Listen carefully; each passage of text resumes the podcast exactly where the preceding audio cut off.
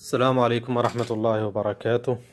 نواصل إن شاء الله مع هذه القراءات التذوقية في ديوان أبي الطيب المتنبي. آه، في حلقات سابقة تحدثنا عن بعض الأغراض والليلة سأتحدث عن غرض من أهم ما تناوله الشعر العربي لبعده الإنساني المتعلق بالإنسان حيث هو وفلسفة الحياة والموت ألا وهو غرض الرثاء وهنا سأتوقف عند آه، بعض النماذج التي تحضرني وأريد قدر الإمكان أن تكون هذه دردشات آه، متذوق فقط ليست بحثا أكاديميا كما أقول دائما وإنما هي آه، خواطر وآراء شخصية وقراءات متذوق لا غير. أتذكر أن الدكتور طه حسين كان يقول في كتابه عن المتنبي في بعض الأبيات يقول وكان هذا مفتاحا لفلسفة ستتأكد بعد ذلك مع مع المعري. أو سنجدها بعد ذلك آه، عند المعري. وطبعا لا يخفى آه، تأثر المعري الكبير آه، بأبي الطيب ومنهجه. أتذكر من هذه النماذج. طبعا في هذه الدردشات الأدبية أحاول أن أبتعد عن النماذج المشهورة جدا لأبي الطيب وغيره من الشعراء. سأخذ كنموذج أول قصيدة بائية في رثاء أظنه أحد عمال سيف الدولة. هذه القصيدة يبدأها أبو الطيب بقوله فلا يحزن الله الأمير فإنني سآخذ من حالاته بنصيبي. اسمع معي هذا البيت. فمن سر أهل الأرض ثم بكى أسا بكى بعيون سرها وقلوب. فعلا. إن من كان سببا في سرور الناس إذا جاءه حزن يحزن له الناس الآخرون. هذه هي الفكرة الرئيسية ولكنه قالها بهذا الأسلوب الجميل. فمن سر أهل الأرض ثم بكى أسا بكى بعيون سرها وقلوب. أتذكر أن أحد الباحثين لا أذكر اسمه الآن قال إنه يمكن أن يؤلف كتبا في علة كل ما يجري في الدنيا ألا وهو الموت. على رأي أبي الطيب. أبو الطيب يقول سبقنا إلى الدنيا فلو عاش أهلها منعنا بها من جيئة وذهوب تملكها الآتي تملك سالب وغادرها وفارقها الماضي فراق سليب ولا فضل فيها للشجاعة والندى وصبر الفتى لولا لقاء شعوب. شعوب يقصد الموت. فعلة الحياة كما يراها أبو الطيب وكما هي الحقيقة هي في الموت. فلو لم تكن لو تخيلنا أنه لا موت هناك فلا معنى للكرم. لأنك لا تخاف الفقر ولا تخاف المرض ولا تخاف الموت في الإقدام وليست هناك مزية في الشجاعة مثلا أن الجميع لا يموتون وبالتالي مفهوم أو معنى الشجاعة لم يعد له آه، لم تعد له أي قيمة. كذلك قس على ذلك جميع ما يحصل في هذه الدنيا. ولا فضل فيها للشجاعة والندى وصبر الفتى لولا لقاء شعوبي. ويمضي أبو الطيب في هذه القصيدة إلى أن يقول وأوفى حياة الغابرين للصاحب حياة امرئ خانته بعد مشيب. طبعا الحياة طبعها الغدر كما يقول. وبالتالي حتى إذا وفت للشخص فستخونه بعد المشيب. هو طبعا كيف نفصل فيها كما يقولون. وهو في شدة فصله لها بعد المشيب تخونه. وهذه هي أوفى حياة لأن الحياة الأخرى تخون قبل المشيب حتى الشباب. وأوفى حياة الغابرين لصاحب حياة امرئ خانته بعد مشيب. ويذهب في القصيدة سأتوقف عند أبيات تحضرني منها. وإن كانت هي مغرية صراحة فهي صراحة من غرر القصائد رغم أنها ليست مشهورة جدا. يقول وفي هذا المجال سأتحدث عن لمحة عند أبي الطيب ساعة يكون عاطفيا في الرثاء وساعة يكون منطقيا. هنا يقول تسل بفكر في أبيك فإنما بكيت فكان الضحك بعد قريب. يقول له تفكر في أبيك فهو طبعا أحب إليك من هذا الشخص ولكنك بكيت عليه ثم سلوت ثم ضحكت بعد ذلك. تسل بفكر في أبيك فإنما بكيت فكان الضحك بعد قريب. وكم لك جدا لم تر العين شخصه فلم تجر في آثاره بغروب. يقول كم لك من جد لا لم تعرفه ولم تره عينك وبالتالي لم تجري عليه دموعك. فهو يسليه هنا بأن هذه الأمور نسبية. ثم يقول بيتا في غاية الروعة عندي يقول وللواجد المكروب من زفراته سكون عزاء أو سكون لغوب. يقول إن الواجد والحزين سيسلو يوما ما ولكن ذلك السلوان قد يكون للتعب اللغوب فقط تعب وبالتالي لا فضل له فيه أو يكون سكون عزاء وتعزي وهو اللائق بك. فأنت في النهاية ستسلو. فاختر. هل تسلو من فقط للتعب أم تسلو تعزيا وتأسيا بالكرم هذا من أحسن المعاني عندي.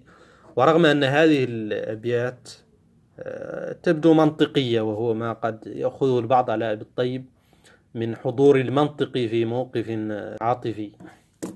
آه، سنذهب إلى قصيدة أخرى قالها في آه، شخص لا أذكر هل هو قريب سيف الدولة. يقول ما سدكت علة بمولود أكرم من تغلب ابن داود. إلى أن يقول فيها فإن صبرنا فإننا صبر. وإن جزعنا فغير مردود وإن بكينا له فلا عجب. ذا الجزر في البحر غير معهود. أين الهبات التي يوزعها على الزرافات والمواحيد. إلى أن يقول مهم عندي في القصيدة هذه الأبيات التي يقولها في الدهر عموما وفي وفي الموت. يقول سالم أهل الوداد بعدهم يسلم للموت لا لتخليد. يقول إن من سلم بعد أهله إنما يسلم للموت ولن يخلد. فما ترجي النفوس من زمن أحمد حاليه غير محمود. يا سلام. آه، طبعا يمكنك الرجوع إلى قصائد المشهورة مثل آه، نعد المشرفية والعوالي وتقتلنا المنون بلا قتال. ويمكنك أن ترجع إلى آه، ردائه لأمه وهي من الروائع. ألا لا أري الأحداث؟ أري أي أظهر لها. ألا لا أري الأحداث حمدا ولا ذما. فما بطشها جهلا ولا كفها حلما. يعني هذه الأحداث والمصائب التي تجري لا أحمدها ولا أذمها. لأنها إذا بطشت فليس عن جهل وإذا حلمت أيضا ليس عن حلم وإذا كفت ليس عن حلم. إلى أن يقول طبعا فيها فخر كثير وفيها حديث كثير عن وأعتقد أن الدكتور شاكر في كتابه عن المتنبي قام بفهم خاص لهذه القصيدة واستنباطات رائعة ويمكن الرجوع إليها.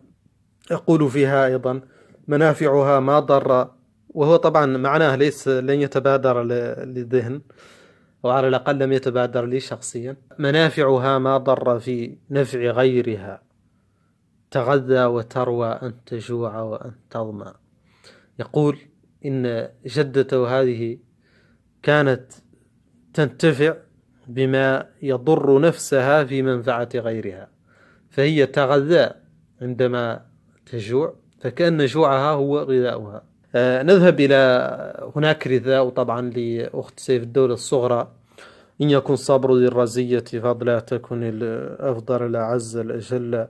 إلى أن يقول فيها وطبعا ما يهمنا هو رأيه في الحياة والناس. يقول آلة العيش صحة والشباب فإذا وليا عن المرء ولى وإذا الشيخ قال أف فما مل حياة وإنما الضعف مل.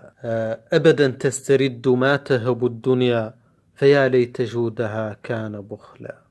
يعني هي كل ما أعطت شيء تسترد. فيا ليتها لم تعطي شيئا. نصابها ما أعطت شيء إياك ما تقبل. فكفت كون فرحة تعقب الغم وخل يغادر الوجد خلا. فكفتنا عناء هذه الفرحة التي يعقبها آه، الحزن. وهذا الخل الذي يغادرنا أخلاء للحزن بعده.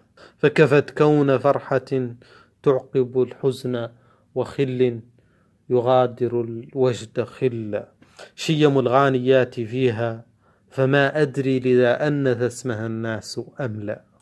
يعني هي فيها شيء من الغانيات من نكران وجحود وأنها إلى غير ذلك. طبعا فليعذروني فليعذرني من تعذرني السيدات. فهذا رأي المتنبي على كل حال. إن كان في العمر بقية سأتناول حلقة خاصة عن رثائه لأخت السيف, سيف الدولة الكبرى لأنها رائعة وتستحق حلقة منفردة قصيدة من أحسن ما قيل في الرثاء في الشعر العربي عموما حسب ما أعتقد. وهي التي مطلعها طبعا هي شهيرة يا أخت خير أخ يا بنت خير أبي كناية بهما عن أشرف النسب. أجل قدرك أن تسمي مؤبنة ومن يصفك فقد سماك للعرب لا يملك الطرب المحزون منطقه ودمعه وهما في قبضة الطرب. غدرت يا موت كم أفنيت من عدد؟ بمن أصبت وكم أسكت من لجب؟ وكم صحبت أخاها؟ في منازلة وكم سألت فلم يبخل ولم تخب. طوى الجزيرة حتى جاءني خبر. فانظر كيف كأن الخبر آتي هو نفسه كأنه موجه له. طوى الجزيرة كلها حتى جاء كأنه هذه من لطائف بالطيب آه، حتى جاءني خبر فزعت فيه بآمالي إلى الكذب حتى إذا لم يدع لي صدقه خبرا شرقت بالدمع. حتى كاد يشرق بي. تعثرت بك في الأفواه ألسنها والبرد في الطرق والأقلام في الكتب.